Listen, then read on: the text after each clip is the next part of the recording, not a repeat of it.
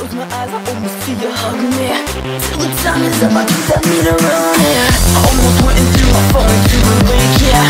So addicted to the love of those fake, yeah. And don't you know I'm wanna meet you face to face, yeah. But I know that you're not real, I can't make, yeah. I'm no, I'm wrong, and I call you on the phone And I'm saying need more, keep me getting to you now no, I'm wrong, and I call you on the phone And I'm saying need more, can you get to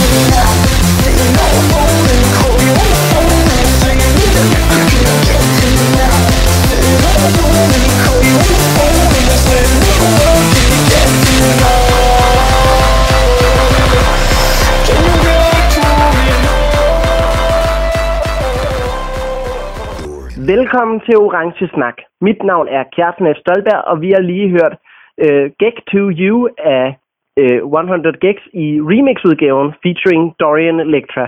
Og det har vi fordi, at øh, til trods for, at alle festivaler øh, til sommer er aflyst praktisk taget, så er der faktisk en lille festivalnyhed angående 100 Gigs og Dorian Electra. Øhm, og så er det jo også øh, en, en spritny remix, som øh, jeg bare synes er helt fantastisk. Øh, ligesom stort set alle, eller jeg vil faktisk sige alle 100 Gex remixes, der er udkommet øh, over de sidste mange, mange måneder. Jeg har en gæst med i, øh, ja, ikke i studiet, fordi at øh, igen på grund af coronavirus, så tager jeg ikke rigtig øh, hele den lange tur i offentlig transport blandt en masse mennesker ud til et radiostudie, der er relativt langt fra, hvor jeg bor. Så i stedet for, så har jeg en gæst med mig over telefon. Det er Philip Stick Tobin, Hej. er sådan, man udtaler sit efternavn, ikke? Jo, Philip Sigtoven.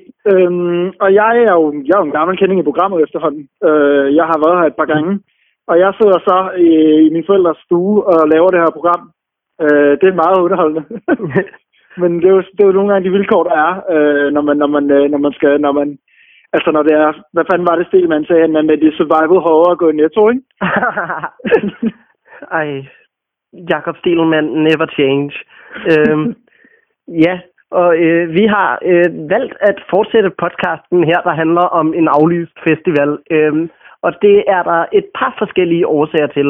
Øhm, først og fremmest så lader det til på Roskilde Festivals egne udtalelser, at de øh, har intentioner om at overføre dele af årets program til næste års program. Øhm, de har ikke sagt det direkte, men ordlyden lyder sådan meget som, at de vil prøve at få så meget som muligt overført til næste år. Øh, de, de sagde det som, det er ikke sikkert, at det hele vil blive overført. Det lyder som noget, man kun ville sige, hvis du ved, man prøvede så hårdt som muligt på at få det hele overført. Præcis. Øhm, Øhm, jeg tror også, altså, det er også bare generelt svært ligesom, at, at håbe, at alle musikernes planer er den samme for næste år. Øh, så det, det, altså få ændringer vil man nok se uanset hvad. Nu må vi Ja. bare se, hvor meget de overlever, ikke? Men jeg tror, det, det handler lidt om, at, øh, at i værste fald, så er det sådan, at øh, du ved, de kommer jo nok til cirka at have en turné i 2021, dem alle sammen. Ja. Men, men det handler mere om sådan, at øh, om Kendrick Lamar pludselig øh, kun kan om onsdagen, eller om Face No More Præcis. bare pludselig kun kan om fredagen, og alle headlinerne ender med at være samme dag, så man må Ja. fjerne nogen og hyre nogen Og nye jo- eller sådan noget. Og der er jo bare en del, altså, der er bare en del faktorer, der skal, der skal spille ind. Øh, hvis planen bare bliver ændret en smule, kan det pludselig være svært at være i Danmark på, de, på de, den pågældende uge, ikke? Ja. Øhm, Og så er det jo øh, øh, faktisk heller ikke sikkert, øh, ja, om øh, karantænen bliver løftet øh, internationalt på alle tidspunkter. Jeg har endda øh, læst en ekspert øh, påstå, at vi ikke engang rigtig vil kunne få koncerter, som vi kender dem, i hvert fald ikke i stor skala, før øh, efteråret 2021. Det er håber jeg så overhovedet ikke er tilfældet. Det vil godt nok være scary, men det var så også en Ja. amerikansk ekspert, der sagde det, og der er jo Ja. andre omstændigheder også, når det er et så kæmpestort land Præcis. som USA. Øhm, præcis. men det kan jo komme til at forhindre amerikanske navne som Kendrick Lamar og Taylor Swift og øh, Face No More i at Ja. komme til øh, øh, netop Danmark og optræde på en sommerfestival. Men fuck, jeg krydser fingre for i. Det, det samme her, fordi der var virkelig, der var virkelig nogle navne, jeg efterhånden havde hypet mig selv rigtig meget op til. Øhm, det ville have været første gang, jeg skulle se Tyler, The Creator, og det, det sker så ikke. Øhm, og også Mads de Coyne, det sker så heller ikke nu, vel? Altså, Nej. det har jeg fandme glædet mig til. Men det er jo nogle øh, musikere, som øh, vi jo begge to har været bekendt med i rigtig lang tid. Og, Ja. øh, Og, og, og gør videre, om de ikke smider en festival på, øh, undskyld, festival, en koncert når det, når det åbner lidt op igen. Det Ja. kan man krydse fingre for. Men i hvert fald, øh, en anden årsag til, at vi fortsætter med den her Roskilde Festival podcast, det er også fordi, at øh, intentionen hele tiden har været, at vi sådan vil dække festivalen året rundt og komme med ønsker og komme med, øh, du ved, vurderinger af koncerterne efter festivalerne og sådan hype dem op og komme med vores holdninger og så videre. Øhm, hvilket, altså, hvordan kommer man med øh, holdninger til en festival, der ikke bliver afholdt? Øh, jo, det gør man ved at snakke om, hvad festivalen lidt har givet os, selvom den ikke blev afholdt. Så øh, De, de hovedfokus, vender vi ikke på vejen, ikke? ja, hovedfokus i det her afsnit, det bliver på øh, en håndfuld kunstnere, som vi hver især øh, først har lært at kende i forbindelse med, at de blev annonceret til Roskilde Festival, og øh, som vi forhåbentlig vil blive ved med at lytte til, efter at øh, Roskilde Festival nu har gjort os opmærksomme på, at de eksisterer. Så øh, vi har hver udvalgt nogle kunstnere, og dem glæder jeg mig rigtig meget til at gå ind i sammen med dig. Men først så øh, har vi lige nogle festivalnyheder. Øhm, for det første, kender du Uhørt Festival? Ja, af navn. Jeg har aldrig rigtig været, været med til den. Nej, det samme her. Jeg overvejede virkelig meget at tage med sidste år, men det var sådan, ui, det var en, næsten en impulsbeslutning, hvor jeg sådan havde lyst til at tage afsted sådan lige mm. der på dagen, hvor det skulle til at afholdes, men øh, jeg endte med at fravælge det. Øh, men de har jo øh, en masse øh, små upcoming navne, der bliver afholdt mm. i. København, og det er jo en ekstremt lille festival. Øh, og den bliver jo teknisk set afholdt i august, men på, på øh, basis af, at den dels er ekstremt lille, og at den dels bliver afholdt til allersidst i august, så prøver de faktisk stadig på at se, om den kan blive afholdt. Og jeg kunne Oh, godt forestille mig, at øh, sådan, hvis den ender med at blive afholdt, at øh, shit, den øh, kommer til at blive mere populær, end den har været i de sidste mange år, Ej, fordi fedt. at øh, Ja. folk bare kommer til at længes efter at tage på en festival. Altså, jeg kan godt sige, at hvis der bliver, altså, hvis der bliver annonceret, at der er en festival i slut august, så er jeg med. Altså, der er ikke nogen tvivl. Det er jeg, fordi det er... Festivaler er bare en fast del af min sommer efterhånden. Ja. Ja. Så det er meget mærkeligt ikke at skulle til en festival i år, hvis det, hvis det er sådan, ikke? Ja, og vi har jo faktisk også, øh, det kan være, at øh, efterårsfestivalmarkedet, det øh, bare kommer til at blomstre øh, Uh, ja. også. Øh, hvad hedder det? Øh, festivalen, der hedder Aalborg Metal Fest. Øh, Aalborg Metal Festival hedder den faktisk. Øh, der bliver afholdt i, guess what, Aalborg. Øh, de har øh, annonceret øh, hele deres lineup, eller i hvert fald, øh, de har, øh, ja, annonceret en rigtig, rigtig stor håndfuld navne, øhm, som jeg godt kunne tænke mig at se. Det er i november, og jeg kunne fandme godt øh, overveje at lige tage en to-dages tur, tre-dages tur til øh, Aalborg øh, for at se de her navne. Øhm, nu ved jeg ikke, øh, du er begyndt at øh, sætte din fod lidt i metal øh, de en seneste år. smule, øh, Øhm. øhm. en smule, og det er jo meget, det er jo meget din skyld blandt andet, øh, men også, at jeg bare begyndt at møde flere folk, der kan lide metal, og det smitter jo lidt af på en. Yes, så øh, jeg ved ikke, om du kender særlig mange af de her navne, men jeg fyrer dem lige af alligevel, dem som er annonceret til Aalborg Metal Festival. Det er As I Lay Dying, Dying Fetus, Flesh God Apocalypse, Belphegor, After the Burial, Elder, Ex-Deo, Incantation, Afsky, Undergang, Blood Eagle, Withering Surface, Alchemist, Mass Worship, Genfærd, Horna, Gabestok, Irony of Fate, Ligeæder og War Cabinet. Her er der nogen af dem, som du overhovedet kender, eller tænker du bare, fuck, det er nogle voldsomme navne. Det er nogle voldsomt fede navne. Altså, det må jeg virkelig sige. Det, det er fandme kreativt. Det er fandme nogle vilde navne. Øhm, der er nogle navne, hvor jeg synes, at jeg har set dem på en plakat et eller andet sted. Altså, Men de er også, nogle af dem er også så generiske. Altså, det lyder virkelig som generic metal name. At jeg ikke vil kunne sige, om jeg har set noget, der ligner. Anden og måde. Gabestok var jo blandt andet sat til at skulle spille på Roskilde Festival i år. Så Ja, dem har du Men jeg nok havde, set da du sagde alkymist, var jeg meget sådan, åh, det synes jeg, jeg har set. Ja, de, de spillede på da opvarmningsdagen sidste år. Ja, det er rigtigt. Det er rigtigt. Men nej, jeg tror simpelthen, at navnene er for, øh, er for, øh, er for generiske for mig. Eller, generiske, altså sådan, det lyder bare som metalnavne, så jeg kan ikke sige, om jeg har hørt dem eller ej. Per- Personligt Øh. kunne jeg rigtig godt tænke mig at se uh, Flesh God Apocalypse. De laver sådan en rigtig vild blanding af progressiv metal og dødsmetal, som... Uh, Fuck, er det også et vildt navn. ja. Så øhm, dem kunne jeg virkelig godt tænke mig at se, og der er generelt rigtig meget på plakaten, som jeg synes er rigtig lækkert. Jeg kunne også godt tænke mig at se Elder, som jeg snakkede om i sidste afsnit, som handlede om Ja. Roskilde Festivals metalprogram. Ja. Nå. Men udover det, øh, så øh, hvis man ikke kan vente helt til slutningen af august eller til november, så øh, kan man her den 24. april tage på virtuel Minecraft Festival. Det, Det er, den, det er den eksperimentelle øh, popduo, hvis man overhovedet kan rubricere dem som noget så trivielt, der hedder 100 Gex. Og de har annonceret en øh, Square Garden Festival, øh, som simpelthen foregår over Minecraft. Du kan også bare, hvis du ikke selv øh, har Minecraft, kan du også følge med i den over 100 Gex YouTube-kanal. Og de har øh, inviteret et rigtig vildt lineup.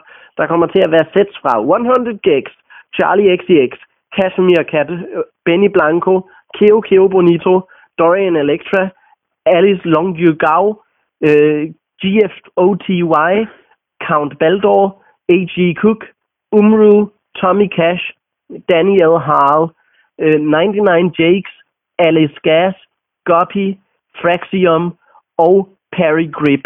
Øh, altså, er der nogen af de kunstnere, du gerne vil se i Minecraft? Øh, rigtig mange af dem, seriøst. Øh, det er lige nu i, det er lige nu, altså det rammer lige nu i den genre af pop, jeg synes, der har været noget af det mest fantastiske øh, inden for det seneste. Øh, Tommy Cash nævnte du for blandt andet, 100 Gex, øh, Charlie XCX og sådan noget. Altså det er virkelig, og det, og det er bare så fedt, fordi det passer så åndssvagt meget ned i det brand, eller, eller den idé, som er 100 Gex. At det er sådan, den der underlige, man ikke kan pege, men de er meget inspireret af de ting, man måske synes var lidt pinlige for 5-10 år siden. Altså Minecraft har haft sådan et rigtig dårligt ry for at være sådan et underligt barnespil, og det tager de så bare til sig. Ja, det var Jeg også øh, øh, 100 Gigs allerførste koncert blev også afholdt i Minecraft. Ja, det har jeg faktisk også hørt. Men det, det passer så godt til dem. Altså, det passer så godt, og jeg er sådan, jeg kommer 100% til at være der. Jeg synes, det er så fedt. Yes, det er rigtig, rigtig smukt.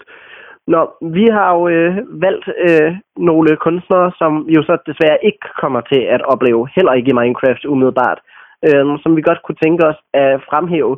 Og øh, ja, vi starter med en kunstner, som øh, jeg har valgt. En, der hedder Peach Life, øh, som var sat til at skulle spille i Rot- Roskilde Festivals opvarmningsdag. Kender du Peach Life? Nej, øh, jeg har set det, fordi det har stået på plakaten, men jeg har ikke hørt noget af den.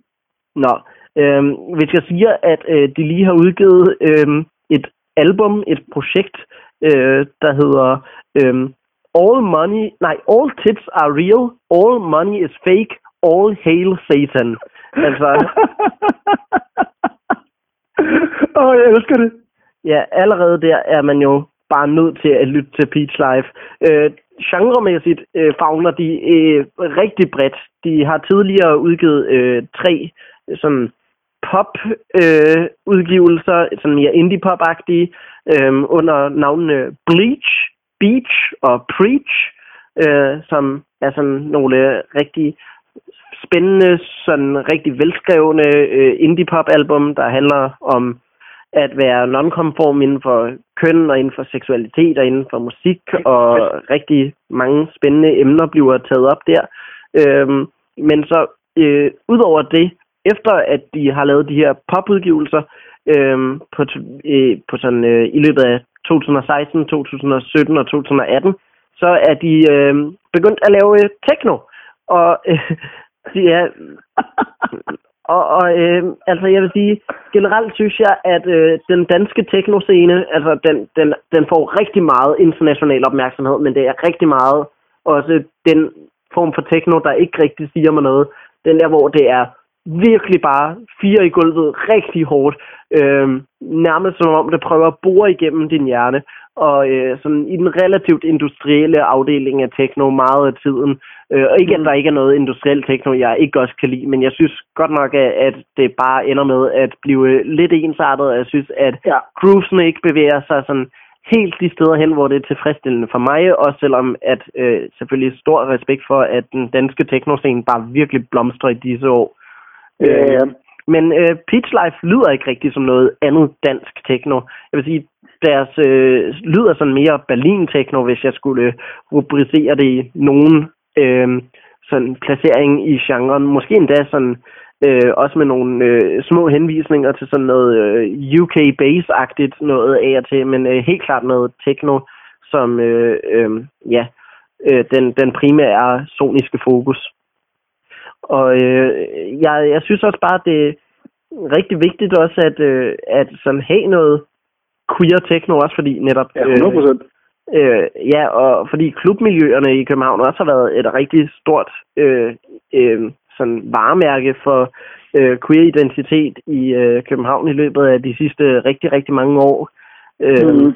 Og ja, jeg synes, at øh, øh, det, det simpelthen er så spændende, det, det de har gang i. Der er altid sådan en provokerende vinkel og øh, en, et par små sådan øh, ting, de har at sige, der, der øh, fordi der er også noget spoken word med på deres techno, øh, og det, det er simpelthen øh, så, der er så meget nerve i det, og det er noget nerve, der virkelig går igennem i de der også øh, rigtig pulserende technobeats, hvilket også gør, at det måske føles som mere end bare noget fed musik, man kan danse til. Jamen fedt, og det, jeg, jeg kunne også godt lide, altså, jeg giver dig ret i, hvad du siger med, med altså det du, alt det, du fortalte om industriel techno øh, før, men du nævnte øh, UK Bass som en inspiration, og det synes jeg lyder faktisk enormt fedt, hvis de har drejet en del mere for det. Øh, og også hvis det er så queer. Altså queer musik generelt, synes jeg også er virkelig, virkelig spændende for tiden, fordi der er, øh, der er så meget stadig at sige inden for det, og det er så meget op i vælten for tiden. Øh, så det, det, det, det kommer jeg i hvert fald til at tjekke ud efter, efter det her program er færdigt. Yes, jeg vil sige, øh, hvis øh, udover deres nyeste udgivelse, øh, ja, øh, All Tits Are Real, All Money Is Fake og All Hail Satan, en titel, jeg bare kan sige igen og igen og blive glad over for det, så kan jeg også virkelig godt anbefale deres øh, SoundCloud-udgivelse, der hedder Fuck the System, som cis, som i cis-kønnet, ikke? Så Fuck the System, og det er det er, det er en sådan lidt mere weird out there. Jeg vil næsten sige, der er sådan er noget uh, deconstructed club over det. Uh, sådan Nej, lidt ala Amnesia Scanner vil nok være en rigtig åbenlys parallel, jeg vil drage i forhold til den udgivelse, som også er helt vildt hjernevridende og helt vildt god, og sådan kommer virkelig ind og prikker til no, noget i dit sanseapparat, som, uh, som er rigtig, rigtig tilfredsstillende. Um, så jeg er blevet kæmpestor fan af Peach to Life, øh, og det er en kunstner, som altså blandt andet fordi, at øh, jeg ikke normalt er den store fan af sådan dansk techno, så er det også en kunstner, som jeg nok øh, selv hvis jeg havde fået dem anbefalet, aldrig havde tjekket ud, hvis det ikke var fordi, de var endt på Roskilde Festivals mm. plakat. Mm. Øh, så jeg, jeg er så utrolig taknemmelig for, at øh, vi alligevel lige får dem anbefalet. Det, det, øh, altså, og så håber jeg selvfølgelig også, at de vender tilbage næste år, øh, eller du ved, ja. vender tilbage og vender tilbage, hvad man ja. siger, at de ender på plakaten igen til næste år, fordi ja.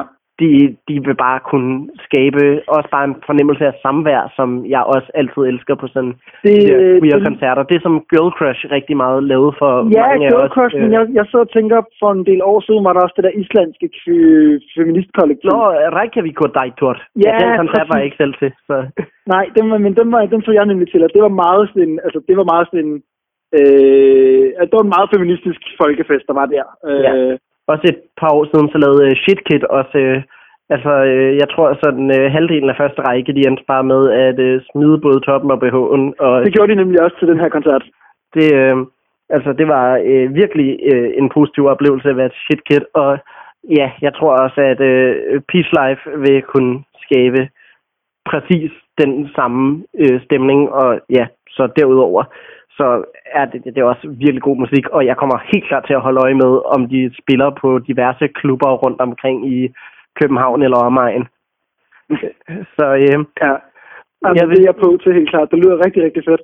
Jeg vil sige, at med det, så kan vi lige spille et øh, nummer af Peach Life fra øh, netop All Tits Are Real, All Money Is Fake, All Hail Satan. Her kommer Preen Yourself for Satan a Peach Life. Binary genders, monogamous relationships and consumerism. Restrictions and patronage results in stressed population, ill with depression and anxiety. A way of breaking free from these injustices is by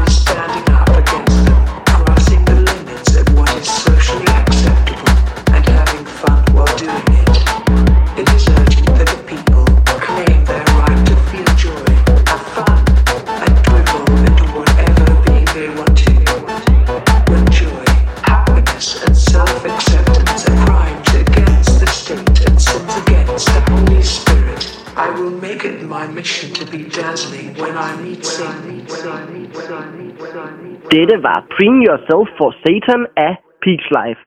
Og vi er nået til din første anbefaling, Philip. Og øh, hvem er det? Det er vi nemlig, og nu øh, vil jeg undskylde til dig, der jo er, har islandske aner. Øh, jeg er nok ikke kan udtale navnet, men de hedder Korter i Flog. Ja, det var Øhm. tæt på. Korster i flog.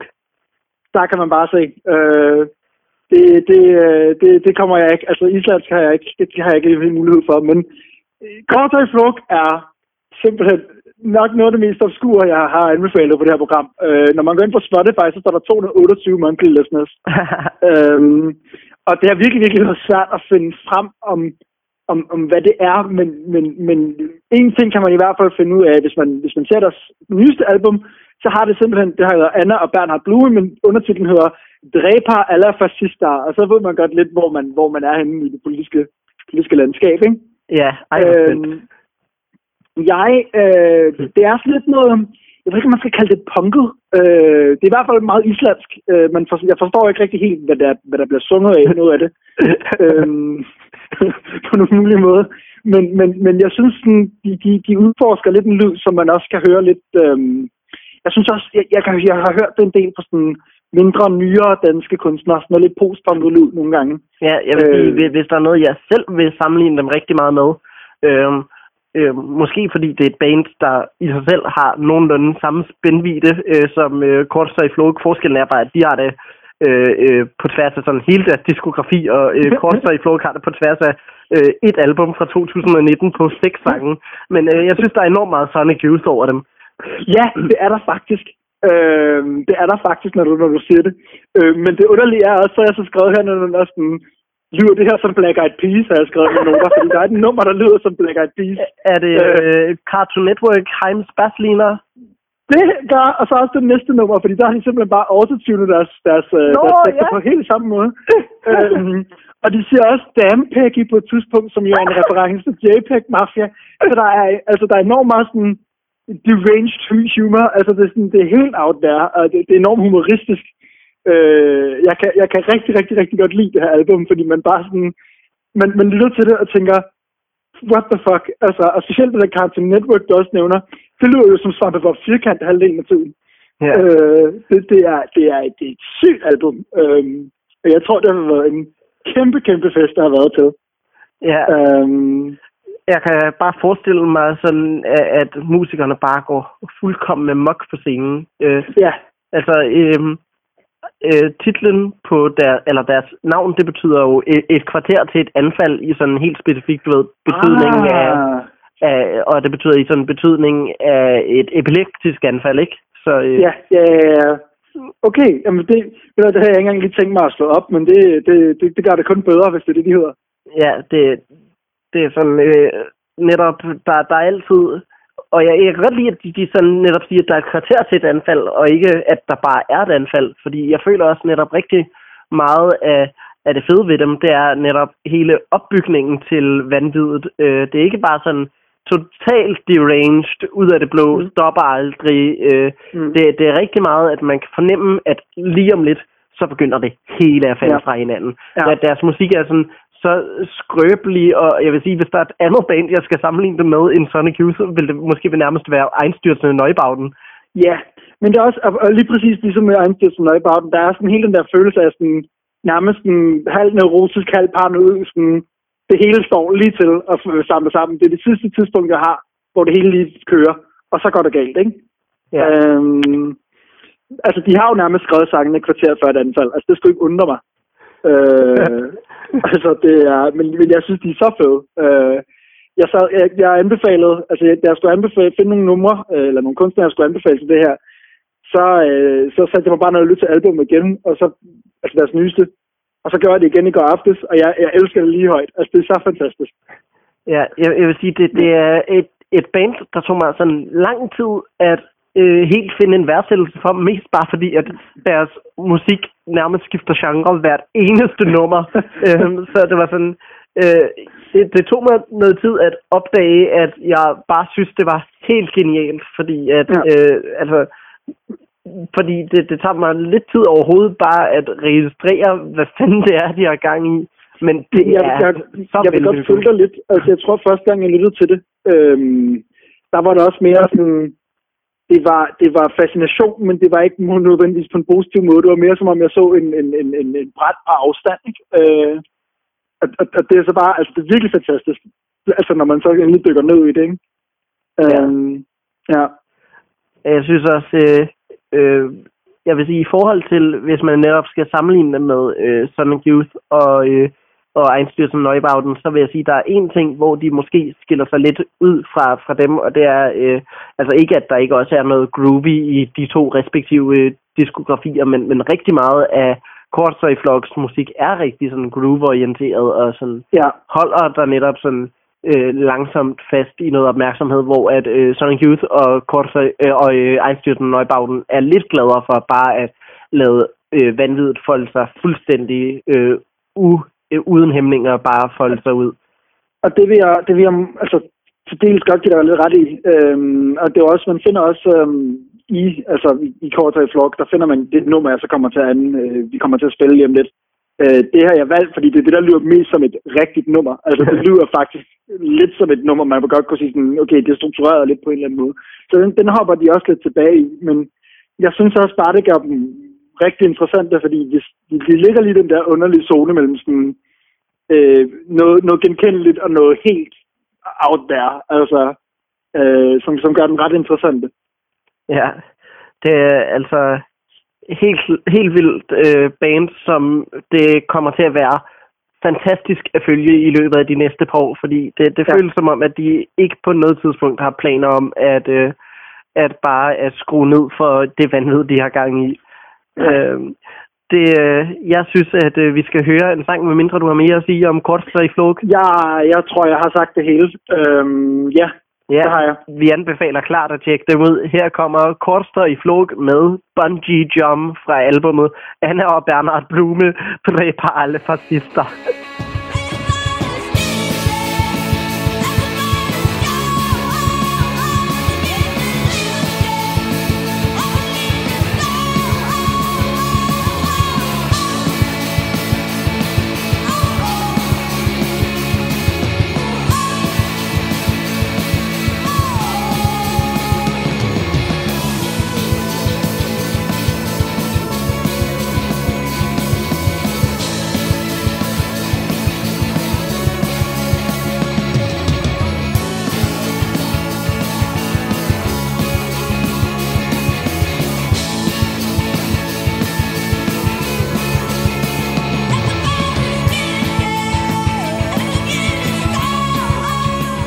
Det her, det var Bungee Gum af Korster i flog.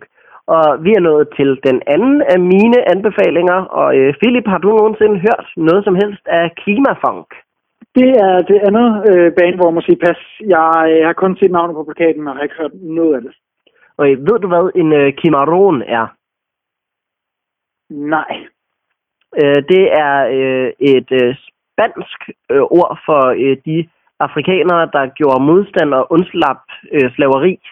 Øh, Ah, Og øh, jeg vil ikke sådan nødvendigvis øh, komme med en erklærende påstand om, hvor meget det siger om Kimafunks musik, fordi øh, hans musik er ikke sådan... Jeg, jeg, jeg ved, altså for det første, det er på spansk, det hele.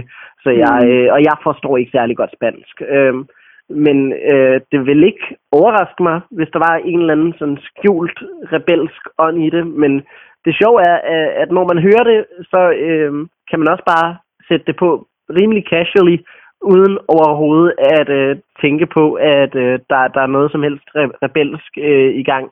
Jeg tror, jeg vil sådan øh, sammenligne ham med, med sådan, øh, ja, øh, måske i forhold til det, den, den der rebelskhed, øh, så er det, øh, at, at, øh, at han måske også har lidt sådan Fela Kuti i sig, øh, hvis vi skal okay. sammenligne ham med nogen fra andre lande. Men øh, han er kubansk, og han laver sådan øh, afro-kubansk funkmusik. Og det lyder øh, ret ja, og jeg vil også sige, at han- han laver afro-kubansk funkmusik på en måde, der er anderledes end det meste sådan afro-kubanske funk, jeg lige har hørt. Øh, blandt andet fordi det er markant mindre jazzet end det meste øh, af det, jeg har hørt ud fra den genre. Men i stedet for øh, trækker sådan nogle klare tråde over til øh, pop og, øh, og sådan lidt mere moderne afarter af R&B. Øh, når, når jeg hører ham, så tænker jeg øh, først og fremmest, før jeg tænker på sådan nogle øh, direkte rebelske musikere, så tænker jeg bare på sådan øh, de helt store entertainer-typer, ikke?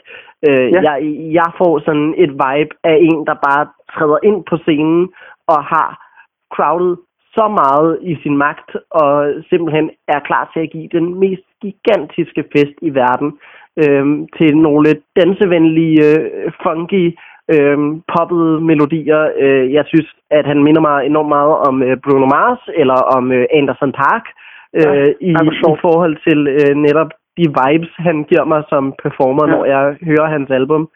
Øhm, og jeg Og var det er jo bare, nogen, der har en fantastisk øh, stage presence, i hvert fald Anderson Park.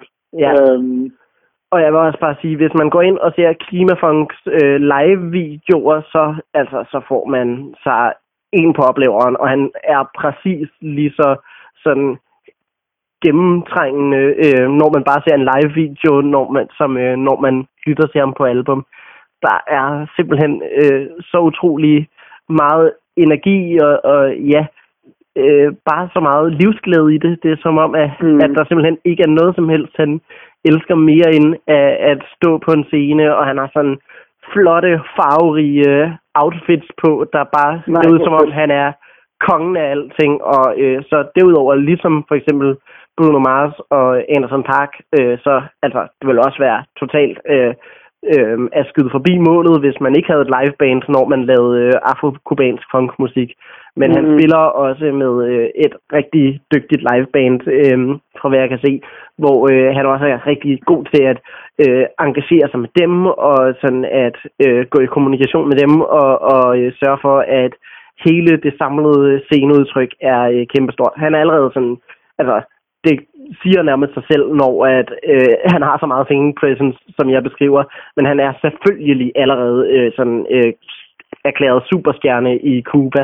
Øh, men Ej, det, fedt. det er bare ikke rigtig trådt over til øh, øh, resten af verden endnu. Og men jeg hører, at han har sådan lidt, øh, øh, han har lidt following i øh, resten af øh, Mellemamerika også øh, rundt omkring. Øhm, og det, Men ja, det, er jo, det, er jo, det er jo ofte det, jeg synes. Øhm, nu, nu vil jeg lige og vil gerne erklære her, at jeg, latinamerikansk musik er noget, jeg ikke ved synderligt meget om. Men, men jeg synes også ret ofte, at, at de, de, de, når jeg har set dem på Roskilde, så har det været også nogle kunstnere, der lidt lever derovre. Øh, ikke kommer særlig meget læ- længere ud fra kontinentet, fordi og der var hende der, den brasilianske superstjerne, som bare var, som vi så sammen, som bare var gigantisk stor. Jeg havde jo aldrig hørt om hende, og det var var en kæmpe forfærdelig, øh, altså det var en skandale, fordi hun var virkelig, virkelig dygtig. øh, Elsa Suarez. Ja, præcis, tak. Jeg, jeg vil sige sådan, Elsa Suarez er vist også, øh, så vidt jeg lige har forstået, øh, i Latinamerika, og, eller i, i Brasilien i, og Sydamerika mest, øh, sådan opfattet lidt som sådan øh, et kultikon. Øh, ikke Ja. at hun er sådan, øh, du ved, helt sådan Genesis P. Orridge øh, niveau af, af øh, obskurt kultikon, men jeg vil sådan sige, sige hun er måske sådan lidt, øh, du ved, øh, omkring øh, sådan Frank Zappa eller øh, Ja, okay. øh, Captain Beefheart. Sådan en, Ja. en rigtig skør, øh, grænseskubbende skikkelse, men ikke sådan en, der har haft kæmpe store mainstream hits øh, Nej, okay. øh, til højre Okay. og venstre. Hvilket man også kan gætte sig til, fordi hendes musik er meget avantgardistisk, især her på hendes gamle dage. Men øh, Men det var ikke lige for at tage fokus over til hende, der var bare sådan, Nej, nej, nej, nej, der, men- der men gemmer jeg- sig bare nogle store ikoner derovre, som er lidt sundt, at jeg ikke synes, at jeg ikke lige altid lige kommer over på den her side af Atlanterhavet. Men jeg vil netop sige, at, at, at jeg er glad for, at du netop nævner hende, fordi øh, i modsætning til hende, så øh, har øh, Klimafunk netop sådan den her lidt mere sådan populistiske øh, Ja, okay. øh, øh, ingrediens i sin musik. Altså jeg kunne godt forestille mig, at hvis stjernerne står rigtigt for ham, at han ender med at øh, få sådan lidt øh, den øh, succes med sin karriere, som for eksempel Lord Rosalia har haft øh, her i løbet af de sidste par år. Åh, oh, okay. Så Okay. sådan, det, det føler jeg helt klart, han har i sig. Øhm, Okay. Men øh, det kræver jo øh, selvfølgelig øh, lidt, at for eksempel han kunne komme ud og spille på nogle festivaler, hvilket så ikke sker til sommer. Ja. Øh, Men, men, Det var øh, også, lidt- det var også lidt det, nu når du nævner Rosalia, lidt det jeg følte, hun havde en kæmpe opblomstring, i, i hvert fald i mine vennekredse her i, her i Danmark, og det var 100% fordi hun spillede på Roskilde. ja, Øhm, øh, ja helt, helt klart. Og Ja. øh, altså, jeg, jeg øh, tror netop, at han ville kunne få en fanskare på, på samme vis og være sådan en, hvor alle bare snakkede om, at de skulle tage til hans live shows. Men Ja. øh, det kræver bare, at øh, du ved, han lige får det der startskud på en dansk fanbase. Og øh, jeg kan desværre ikke se, at det lige sker, når at han så ikke kommer til at spille på Roskilde til sommer. det er ærgerligt. Men igen, det er endnu en årsag til, at jeg virkelig håber, at han vender tilbage næste år. Og at øh, jeg så også bare vil opfordre alle til at lytte til hans album, fordi det er bare sådan virkelig solid, øh, dansevenlig funkmusik, men med de der skarpe, poppede omkvæd og øh, sådan bare charme, der er, der er nok charme til øh, dagevis af godt humør. Øhm, så ja, jeg tror, jeg har fået gjort rigtig god reklame for Klimafunk nu, og jeg forhåbentlig ja. kan sørge for, at han får bare en lille bitte snært af den fanskare fra Danmark, som øh, han fortjener. Øhm, så jeg har også øh, selvfølgelig valgt øh, det er den sang, der har den titel, som nok øh, kommer til mest øjeblikkeligt at øh, være tiltalende for øh, danske lyttere. Den her sang, som jeg skal spille nu, den hedder Basta. Eller den hedder nok øh, sådan Basta, eller, eller jeg kan ikke finde ud af at tale spansk. Men her kommer i hvert neither fald... can I. Her kommer Basta af Klimafunk. Pero una que otra vez siento que no puedo parar, no puedo parar de amarte. Una que otra vez siento que me lleva volando hacia otra parte.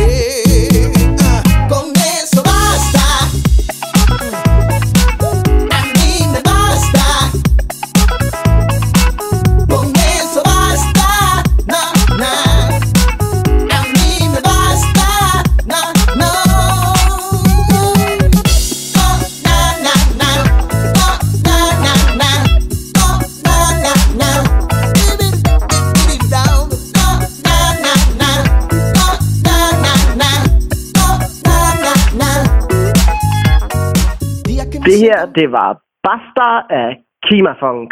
Og vi er nået til, øhm, ja, noget, noget musik, jeg fandme aldrig nogensinde har hørt før.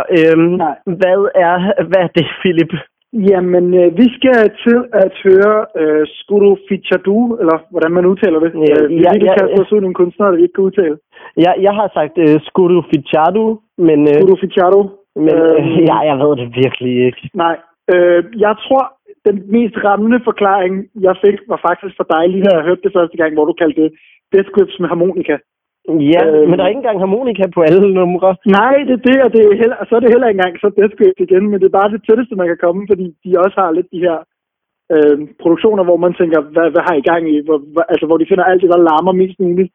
Øh, og jeg prøvede også at slå kunstneren op og se, hvad det er. Og det er sådan, diverse sider har virkelig svært ved sådan en genre på, og jeg har set alt fra synthpunk til alle mulige forskellige folkemusikarter og øh, elektronisk housemusik fra Angola og sådan noget. Øhm, så, så han er virkelig, virkelig svær at sætte en finger på. Han er fra Kap Verde i øvrigt. Øhm, Ja. Eller det- øh, han er jo... Øh, er han ikke sådan øh, egentlig teknisk set øh, portugisisk, men stammer fra Jo. Verde?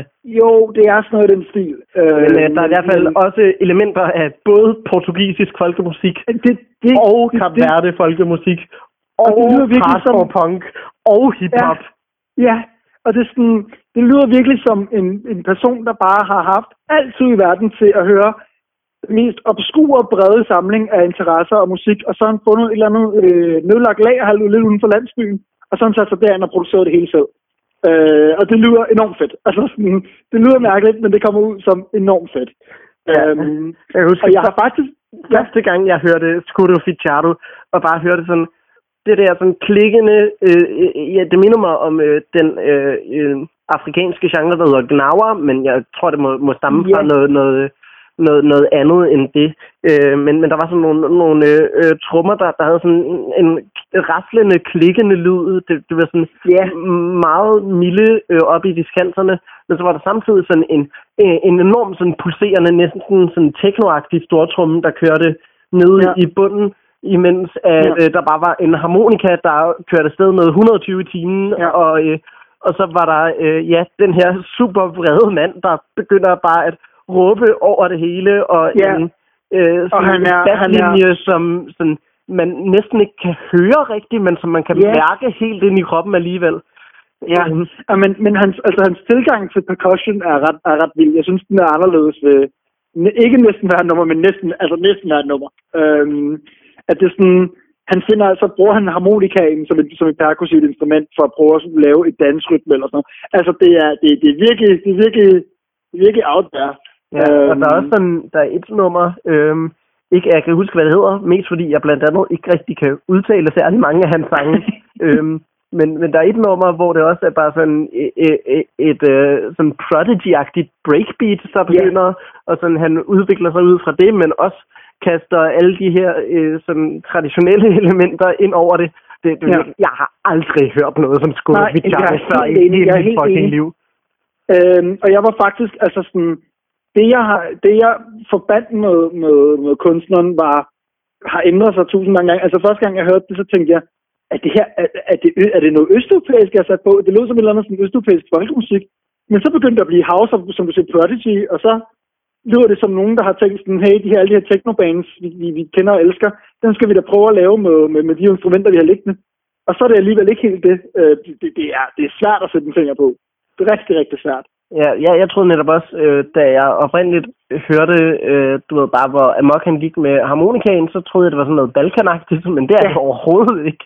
øhm, så, øh, men, men øh, det er også fordi, jeg altid har associeret sådan portugisisk harmonikamusik med sådan, du ved, mere øh, langsomme ballader og sådan noget. Ja. Men det er også, jeg ved ikke særlig meget om portugisisk musik overhovedet. Nej, nej, nej, altså, men nu kan jeg...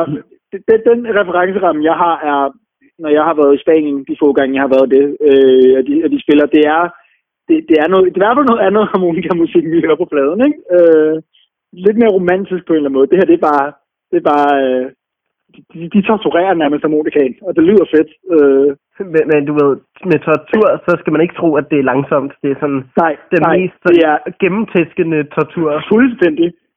Altså, det lyder som om, at, øh, at øh, harmonikaen, den, den har svært ved at blive spillet på nogensinde igen efter et nummer. og det, måske, det forklarer måske også, hvorfor der går nogle numre, før harmonikaen er der igen, ikke? Øh, de går ud og køber en ny øh, harmonika fra sådan øh, første track til øh, femte. sender harmonikaspiller nu efter en ny, så fortsætter de bare med indspillingerne. Altså, det er... øh, og, og når man hører produktionen, hvor rå den er, så skulle det ikke undre mig, at der er, der er sådan nogle historier. Øh, ja. Øhm, og så øh, tror jeg også, vi skal nævne, at igen øh, har vi at gøre med noget protestmusik. Det er jo åbenbart ja. temaet for, øh, for det her afsnit, uden at vi rigtig satte os ud for det. Øh, men øh, der er en masse sociale og politiske kommentarer, som øh, jeg ikke forstår et ord af. Men øh, som jeg vil også sige, nogle gange er det fedt at vide sådan noget, selvom du ved, man ikke forstår et ord af det. Fordi Ja. det, det er sådan øh, rigtig øh, fedt at, at kunne forstå, at alt den her sådan virkelig dybt rådne cremelyd, det har en eller anden øh, potens netop i kraft af, at det prøver Ja. at sige noget om verden, og om øh, Ja. hvor stort et hellhole øh, mange folk i, øh, øh, i, øh, verden øh, lever under grundet sådan, det gør mig politiske faktisk- det gør mig-. Det gør mig faktisk lidt glad, øh, fordi de kunne have, altså, det kunne have været, en, det kunne have været en, øh, et helt album om at dræbe sin familie på den mest brutale måde. Jeg ville bare have været sådan, nej, hvor er det fedt. ja. altså, Ej, shit. Øhm, ja, øh, ifølge Roskilde Festivals hjemmeside, så øh, oversættes Skuru Fichado til øh, dybt mørke. Øhm, og, og der står, at han spiller på et øh, instrument, der hedder en ferrinho. Og det må ja, jeg det så jeg faktisk også godt. og øhm, hvis jeg lige slår op, hvad, hvordan en Ferrigno ser ud, så er det sådan øh, en, en lidt øh, guitar-agtig ting. Øh, øh, Ja, det er vist en lille, det var en lille guitar, stod jeg derop til at være, øh, som blev brugt i folkemusik, og specielt i sådan noget portugisisk inspireret folkemusik. Og så skulle det ikke und- undre mig, at det ligesom så er blevet altså udbredt til de gamle portugisiske kolonier, ikke? Øhm, og, og øh, ifølge Roskilde Festivals hjemmeside, så spiller Skuru Fichado på sin Ferrigno med en kniv. altså, smadre det der instrument, det må sgu da øh, sprænge strængene øh, sådan dagligt. men, men, men det forklarer altså lyden så meget. Altså, jeg tror, det er rigtigt at sige, at det, sådan, det lyder også lidt som et band, der ikke er særlig rare mod deres instrumenter altid, men det lyder fedt, når de gør det, ikke? ja, det, det, det, det er virkelig, øh, virkelig en stor oplevelse. Øh, og jeg vil også sige, øh, de, de har udgivet to, eller han har udgivet to album, det er kun én person, ikke? Eller, ja, det er rigtigt. Ja, det er en kunstner, men han har jo nogle, han må jo have nogle gæstemusikere med, ja. tror jeg. Jeg ved det ikke. det vil ikke undre mig, hvis han bare øh, sad sådan med et øh, sådan middelalderligt enmandsband og bare spillede på alle instrumenterne, mens han sådan tramper øh, øh, i, i pedalen med, den- med den ene fod og sådan trutter ind i, i noget andet med munden, mens han sådan gør noget tredje med armene. Det er vel oprigtigt. Ja. Øh, det, Ja. det er sådan, det men jeg- jeg, jeg- forestiller mig, at musikken bliver spillet Men, i mit men jeg må også sige, jeg tror aldrig, jeg har, der har været en kunstner på Roskilde, hvor jeg har vel kommet ind til koncerten og slet ikke ved, hvad der vil foregå. Altså sådan, alt hvad han gør på scenen passer sikkert 100% til, hvad han spiller. Altså han kunne gøre alt. Jeg vil være sådan, det, det, det, det passer, det er fint. Øh, det er virkelig, virkelig, virkelig ude for, hvad man kender øh, af- musik. Så det skulle ikke undre mig at se med showet lidt, lidt, lidt lignende. Yes. Øhm, han har udgivet to album. Øhm, et, der hedder Skuru Fichadu, der er sådan lidt mere EP-længde, der er fra 2017. Mm. Og så øh, her i 2020 udgav han en, der hedder Unkusa Runhu. Og jeg vil personligt især øh, anbefale den øh, nyeste Unkusa ja. Runhu, der øh, er nok den, der er den mest vanvittige af de to. Ja. Øhm, Det er også den, jeg har haft det allersjovest med. Altså sådan, det er den, der er allerfedest, hvis du spørger mig. Ja, så øh, lyt til det album og få en på fucking opleveren. øhm, og så øh, kan, øh, kan vi, vi gå og glæde os til forhåbentlig at se ham i 2021, og om ikke andet bare at få en fantastisk musikalsk oplevelse af at lære den her vanvittige musik Ja. at kende. Ja. Øhm, vi har øh, forberedt et øh, enkelt nummer af ham, øhm, og øh, nu må vi se, om jeg kan udtale det. Ja. Øh, her kommer Skuru Fichadu med nummeret Sorriso Magos.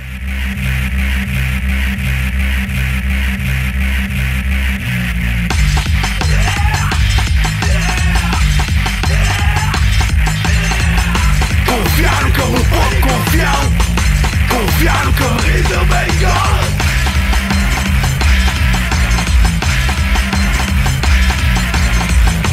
confiar no que eu não pode confiar. Confiar no que eu pode confiar.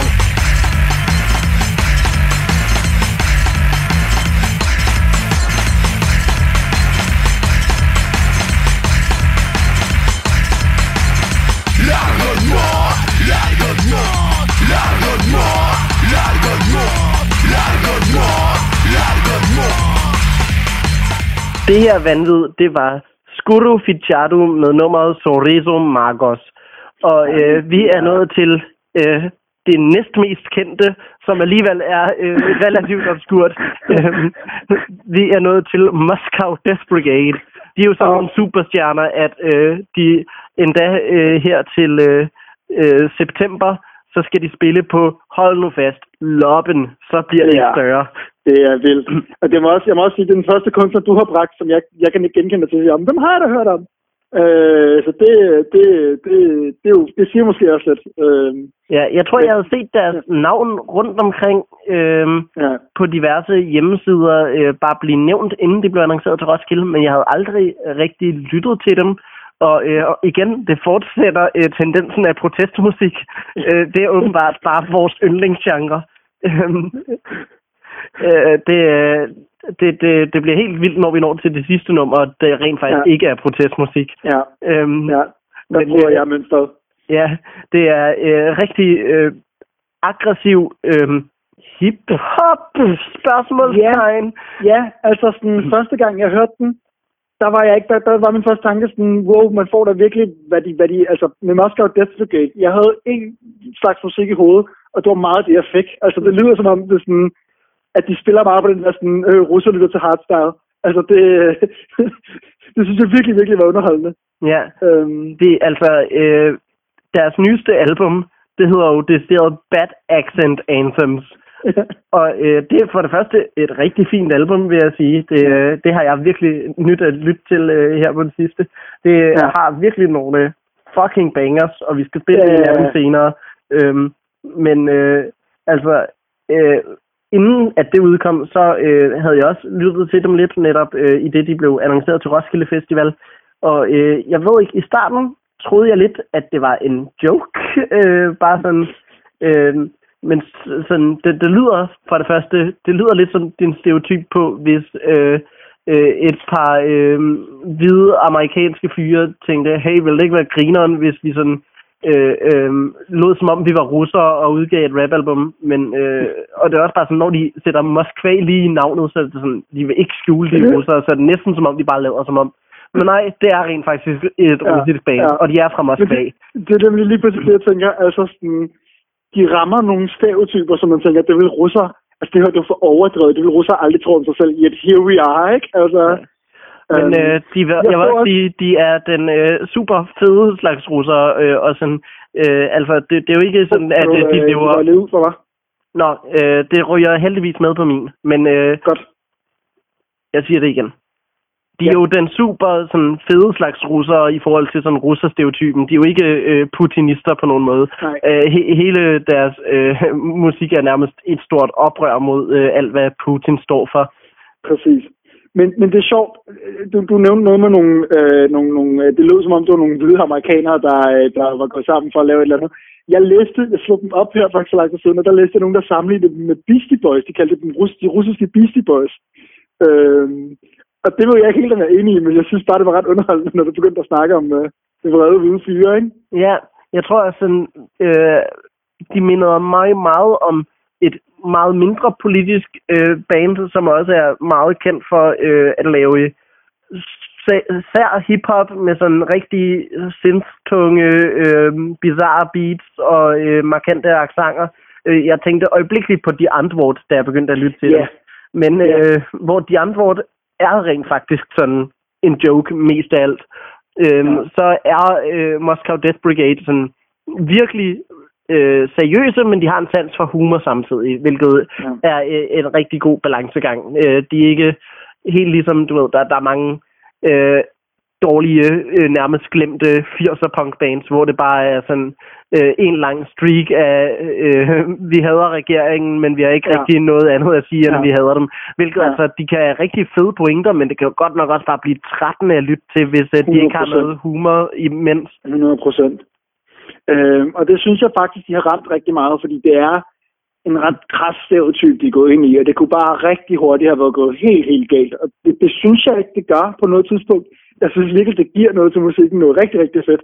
Ja. Øh, Altså, når, når, når du siger sådan øh, politisk hiphop, øh, så altså noget af det første, man tænker på, er bare sådan en eller anden øh, øh, gut, der øh, rapper relativt langsomt om, øh, hvor hårdt det er på gaden, og at mm, det hele er bare mm. super seriøst øh, fra start til slut. Øhm, men altså, øh, det er ikke det, man får på Moscow Death Brigade. Man får et vanvittigt mosh pit soundtrack. Og øhm, op på mosh pit, hvis jeg lige må vende tilbage til Scudo Ficciardo, jeg er godt nok spændt på, om øh, der sådan er mosh pits til hans shows. Øh, for jeg føler lidt, der kunne være det, men det kunne også være, at der overhovedet ikke ville være stemning for det. Jeg har ingen anelse. men igen, der er vi tilbage. Jeg ved ikke, hvad der vil ske i sin Scudo Figiato-koncert, vel? Altså, Men jeg er til gengæld helt sikker på, at der vil være de vildeste 100%. mosh pits til Moscow Death Brigade. det, det vil være, øh, altså det vil være smadre. Altså jeg vil virkelig føle, det vil være en koncert, der bare er definitionen på smadre. Man kommer ind, og man har, man har ondt i alle øh, steder, hvor man ikke vidste, man kunne have altså, Øh, jeg vil også sige, at hvis... Øh, altså, øhm, de, de er jo også netop, fordi de er russiske og er sådan et øh, protestband, så øh, optræder de selvfølgelig i masker. Og øh, det, det er også... Øh, altså, udover at det, det er rent praktisk, så skaber det også bare noget af den der sådan lidt voldsomme æstetik, øh, som ja. er rigtig fed. Og sådan, i mange af deres musikvideoer, så har de sådan øh, øh, fået øh, CGI'et øh, sådan øh, krokodillehoveder hen over sig selv, eller sådan noget. det, er- det er virkelig en vild oplevelse. Øhm, og, øh, altså, og derudover så øhm, er der også, især på deres nyeste album, øh, Bad Accent Anthems, nogle rigtig markante øh, metal-indflydelser. Øhm, og det er også øh, igen fordi, at øh, medlemmerne, der hedder Gena og Vova, hvis jeg udtaler det rigtigt, Mm. de også har nogle ties til nogle øh, øh, metal- og hardcore orkestre rundt omkring i Moskva. Øh, så øh, de, øh, de, de er ikke bare sådan to øh, tilfældige højt råbende russiske fyre. Øh, de er to øh, altså anonyme russiske fyre, der også øh, har vist gang på gang, at de er øh, enormt øh, musikalsk kompetente i andre sammenhænge. Øh, og og øh, øh, de er med i bands, der hedder sådan noget som, hold nu fast, øh, jeg, skal, jeg skal lige finde alle de bands, som de sådan lidt er associeret med. Øh, Siberian Meat Grinder. Frank Castle Gonna Break Your Neck, udråbstegn. Razor Boys. Zombie Sharks. og min personlige favorit, George Harrison. De, de har øh, ties til et, øh, et øh, russisk hardcore punkband, der bare hedder George Harrison. Ej, hvor er det fantastisk. Og deres logo er øh, et billede af George Harrison med en pistol i hånden. det, det, Åh, oh, for helvede. det, det er skørt, og det er provokerende, og det er voldsomt, og altså, det, det er bare øh, soundtracket til en gigantisk fest. Øhm, altså, jeg, jeg vil også sige, øh, ikke fordi, at alt, hvad der nogensinde larmer og er hiphop på en gang, skal sammenlignes med Death Grips, fordi det synes jeg ærligt talt er lidt trættende. Ja, Men altså, det- hvis, du ikke kan lide Death Grips, så øh, kan det her ramme noget af den samme nerve med den øh, selvfølgelig lille øh, øh, asterisk, at det overhovedet ikke er så eksperimentelt, øh, det, men det er lige så voldsomt. Ja. Men, øh, men det er, altså jeg synes, de, de, de fylder helt klart en lille niche, som jeg er virkelig, virkelig glad for, de gør. Altså jeg bliver, jeg synes, det er så fedt, det de laver. Altså så fedt.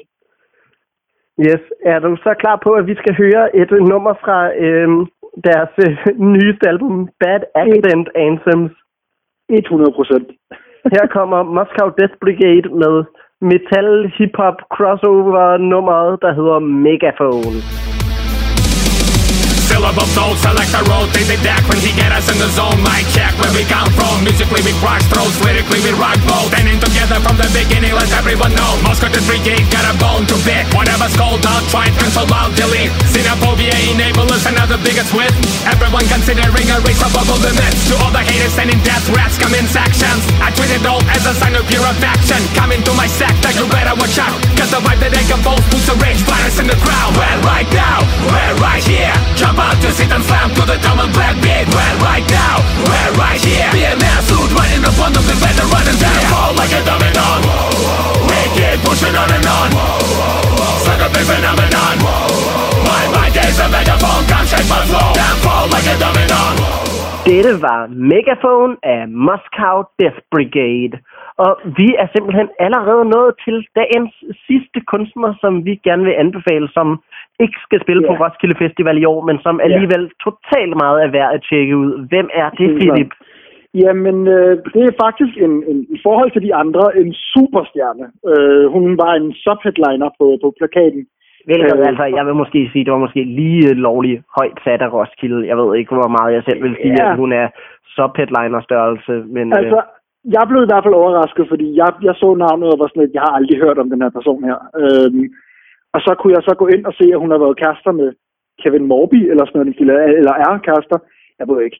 Øhm, anywho, det er Waxahachie, øh, og det er et, øh, et soloprojekt fra en, der hedder Katie Crutchfield, som er sådan lidt en, jeg vil sige, altså, jeg vil sige, det er sådan lidt, øh, det er så træt et udtryk, men singer-songwriter, øh, indie folket øh, musik, ja, som, ja, det, det er nok det, jeg vil placere det, og som er, hvor de andre har været meget out der, så er så det her, så vender vi lige om, og så bliver det måske faktisk lidt mere inden for, for lidt noget mere hjemmevand for de fleste folk.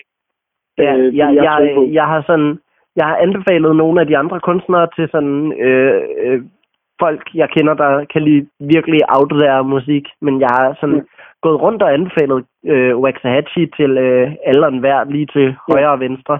Øh, Ja. Waxahachie er så den ene kunstner her, øh, som vi sådan taler om i dag, hvor jeg så til gengæld har hørt, havde hørt og, Ja. øh, og deres musik før.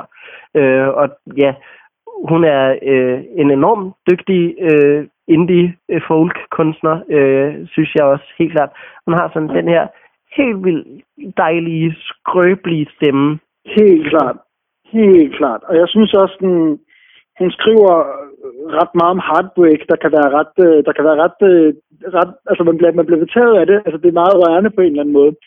Øh, så, så det, det, det, altså mange af de kvaliteter, hun har, er bare sådan rigtig gode kvaliteter for en indie, indie folk country, eller indie folk musiker, vil jeg sige. Ja, jeg vil Altså, også sige, at øh, hendes, nyeste album har netop noget øh, country også over sig. Ja, præcis, Øh, det vil jeg selv helt klart sige. Ja. Øh, Jeg vil også lige sige, det skal jeg lige sige, jeg har kun hørt det nye album. Øh, Jeg har ikke hørt noget af hendes tidligere, og det nye album er også rigtig nyt. Det er ikke engang en måned gammelt.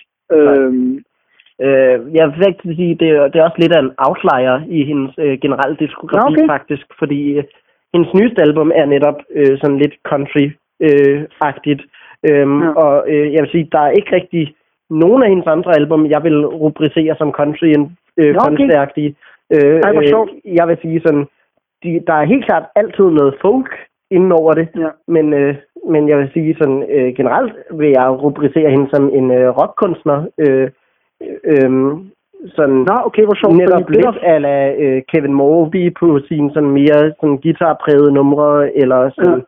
Øh, Fordi det, der fangede mig så meget ved, øh, ved, ved det nyeste album, Sing Cloud, øh, var lige præcis den her lidt country-inspirerede lyd. Øh, det er godt noget, der er nogle gange lidt, og det, det er lidt en guilty pleasure for mig, jeg godt nogle gange virkelig blive tiltaget af sådan noget klassisk countrymusik. Og det synes jeg, der var sådan lidt, lidt af, og det synes jeg var, det var lidt behagende. Ja. Øh, Men jeg vil sige, jeg tror helt klart også, du vil kunne lide hendes andre album. Øh, Ja. min, min favorit, øh, det er øh, det, der hedder øh, Out in the Storm, øh, som er, er netop et af de mere rockede album, og det bliver sådan meget storladent og pompøst til tider, men samtidig med, at den bevarer al den her skrøbelighed, som gør hendes musik så tiltalende til at begynde med. Og det synes jeg er så fedt, blandt andet fordi, at øh, altså det, det rammer lidt noget af den samme næve, som for eksempel øh, det første Arcade Fire-album lidt gør for mig. Nå, okay. Ikke at det er nær så, du ved, øh, øh, fyldt med diverse små barokke tiltag, eller Mm. instrumentationen er nær så, så øh, out there, som øh, øh, Funeral øh, af Arcade Fire er. Men det har ja. sådan netop den der øh, rigtig gode balance af, øh, hvis vi tager et nummer som øh, Wake Up, der bare har det her gigantiske, bravende Ja. åh, åh, omkvæd, Ja, ja. øh, men samtidig med, at det bare også er det mest sårbare shit i verden. Øhm, så er det, det er netop det, som jeg føler, at, at øh, Waxahachie også rigtig meget opnår, når hun øh, kaster sig ud i de mere rockede øh, afdelinger af sin Hvis du, musik. hvis du sammenligner albumet med Funeral, så bliver jeg jo nødt til at gå ind og høre det, fordi det er jo et af mine absolutte yndlingsalbum øh, generelt. Øhm, så det, det, det skal jeg helt klart tjekke ud, så. Ja, det, jeg vil sige, det var øh, helt klart albummet, der fik mig overbevist fra, at øh, sådan... Øh, jeg vil sige, indtil jeg hørte det, så tænkte jeg, Waxahachie har nogle fine sange, og hun har en køn stemme, men øh, da jeg hørte, hørte det album, så øh, begyndte alt bare at slå klik, og jeg synes, ja. at, øh, øh, altså, at Out in the Storm er øh, bare sådan en betagende lytteoplevelse på grund af det. Okay, men så er det måske faktisk min anbefaling, selvom jeg ikke har hørt det selv, og det lidt mere derovre, fordi det jeg også vil sige om sin Cloud, det nyeste album er, jeg synes, der er nogle rigtig fine øjeblikke på det. Jeg synes også bare lidt nogle gange, det går lidt hen og bliver lidt tjøllet øh, til tider. Altså, der er nogle sange, jeg lidt skipper en gang imellem. Helt øh, klart, det var, det var også øh, øh, min umiddelbare oplevelse Ja. med det. Fordi jeg virkelig føler, at det bare er så bare bones. Altså, det her, altså, nej, det her er en folk slash country sang, hvor sådan lidt, okay, jamen, så behøver jeg ikke høre det. Altså, Ja, øh, jeg, jeg synes også, at det, det, det, det, det er et album, som man sådan ret let når at vende sig til, og at, øh, at det ikke giver de store overraskelser, når det, du ved, først har præsenteret sig for dig. Men Ja. øh, altså også, at igen sådan med de øh, ingredienser, som det så viser, så er det, det, det bruger dem rigtig fint, men øh, jeg, jeg synes, jeg kunne godt trænge til lidt mere umf, som jeg blandt andet Ja. har kunnet opleve på øh, Waxahachis tidligere Ja. ja. udgivelser. Men så vil, jeg, så vil jeg give mig i kast med det, når vi, når vi ligesom skilles herfra. Øh, fordi det, det, det var lidt min, min, min anke ved at have hende med øh, i programmet. Var sådan lidt, hun har nogle gange lidt en tendens til at være lidt kedelig. Ja. Øh, Ja, jeg kan godt se, at nogen måske også vil synes, at hendes tidligere musik kan være kedelig, fordi at, øh, igen, hvis vi skal vende tilbage til det, vi også snakkede om i forhold til Moscow Death Brigade, det er øh, meget humorforladt musik, synes jeg, øh, selv, selv på de mere øh, spændende øjeblikke. Øh, Ja. det, det, det er virkelig sådan, hver eneste følelse bliver leveret så oprigtigt. Øh, Ja. sådan, og hvi- hvis der er noget øh, humoristisk, så er det aldrig, du ved, fordi det ikke tager sig selv seriøst, så er det bare fordi, at øh, den prøver at præsentere dig for en lyrikstump, hvor at sådan, du skal føle en eller anden form for medynk, og det er bare sådan, øj shit, det er faktisk Ja. ret morsomt, at Ja. det, der sker her nu, det er så ynkeligt. Men, Ja. men du ved, det er ikke, altså, det, det er ikke nær så øh, fjollet, som øh, hvis vi skal sammenligne hende med en anden musiker, som jeg måske vil sige, at hun også minder mig rigtig meget om, øh, øh, netop fra samme æra som øh, Arcade Fire's Funeral, så øh, er der også lidt øh, sådan Sufjan Stevens over hendes mere sådan rocket Ja. musik. Øhm, og øh, jeg Så synes netop, at, øh, at hvis du tager øh, Sufjan Stevens, så øh, er han rigtig klar på hele tiden at øh, fjolle rundt, samtidig med, at han får dig totalt in your feelings. Øhm, Og øh, altså, der, der kan øh, øh, Waxahachie måske til tider føles sådan lidt tørt. Øhm, Ja. Også selv på sine aller, allerbedste album. Ja, ja, specielt, specielt nu, igen har jeg kun hørt det lige, men når du sammenligner med Sofie Stevens, er jeg bare sådan, at jamen, hun når ikke hans sådan, altså, intimitet til sokkeholderne på nogen mulig måde. Øh, det, det, det vil jeg 100% godt give dig ret i. Men øh, altså alligevel, med den en mente, hvis man er klar på, at, øh, at øh, det ikke er tiden til at øh, sådan, øh, have nogen som helst ironisk distance til det, man lytter til, øh, så øh, er Out in the Storm stadigvæk øh, fremragende udgivelse, øh, som jeg kun kan anbefale. Øh, har du mere at sige om Waxahachie, eller skal vi til at runde programmet af? Jeg synes bare, at vi skal nyde øh, de, de gode toner fra et af hans bedre numre fra albumet. Yes, men øh, så vil jeg for det første jeg sige uh, tusind tak til dig, Philip, for at øh, du gad være med i den her øh, telefonudgave af Orange Ja, Snak. det er jo, det er jo sjovt. Det er mig, der skal, der skal der er pioneren inden for den, kan man sige. Ja, og øh, så vil jeg også øh, gerne sige øh, ja, tusind tak til alle jer derude, der har vil lytte med til den her telefonsamtale, øh, også kendt som podcast. Øhm, men øh, ja, tusind tak for, at I bærer over med, at vores teknik desværre ikke har de muligheder, som øh, det tidligere havde. Men øh, forhåbentlig så går der ikke alt for længe ind til, at øh, vores samfund er i en situation, hvor vi kan øh, optage Orange Snak on location igen øh, og finde ud af, hvordan vi i alverden skal snakke om et program, der ikke bliver afholdt. Øhm, I vil kunne finde Orange Snak på øh, diverse podcast-tjenester. Vi er på Podimo, på Apple Podcasts, på SoundCloud og på Spotify. Og så derudover så bliver vi også sendt som radioprogram. Det gør vi på Rockkanalen hver søndag kl. 16. Det vil sige, at på et lige ugenummer er det et spritnyt afsnit, og på et ulige ugenummer er det en genudsendelse af det nyeste afsnit, fordi vi udkommer hver anden uge. Og øh, ja, i forlængelse af det, så vil jeg også sige, at øh, I må meget gerne følge os på de sociale medier. Øh, vi har en Facebook-side, der hedder øh, facebook.com-orangesnak podcast. Og øh, vi har også en Instagram, som jeg er for dårlig til at få opdateret, men den skal jeg øh, begynde at gøre noget ved. Øh, I kan følge os på at Orangesnak podcast. Øh, har du noget, du vil plukke? Skal man følge din Instagram, Philip? Den er meget død.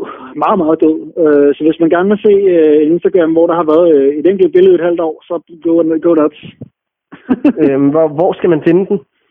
Øh, PS Tobin hedder jeg. Hvis Okay. man har lyst til at følge mig. Men tusind tak. Øh, så, kan, Ja, selv tak. så kan man følge dig der. Vi slutter af med et nummer af Waxahachie. Her kommer Oxbow.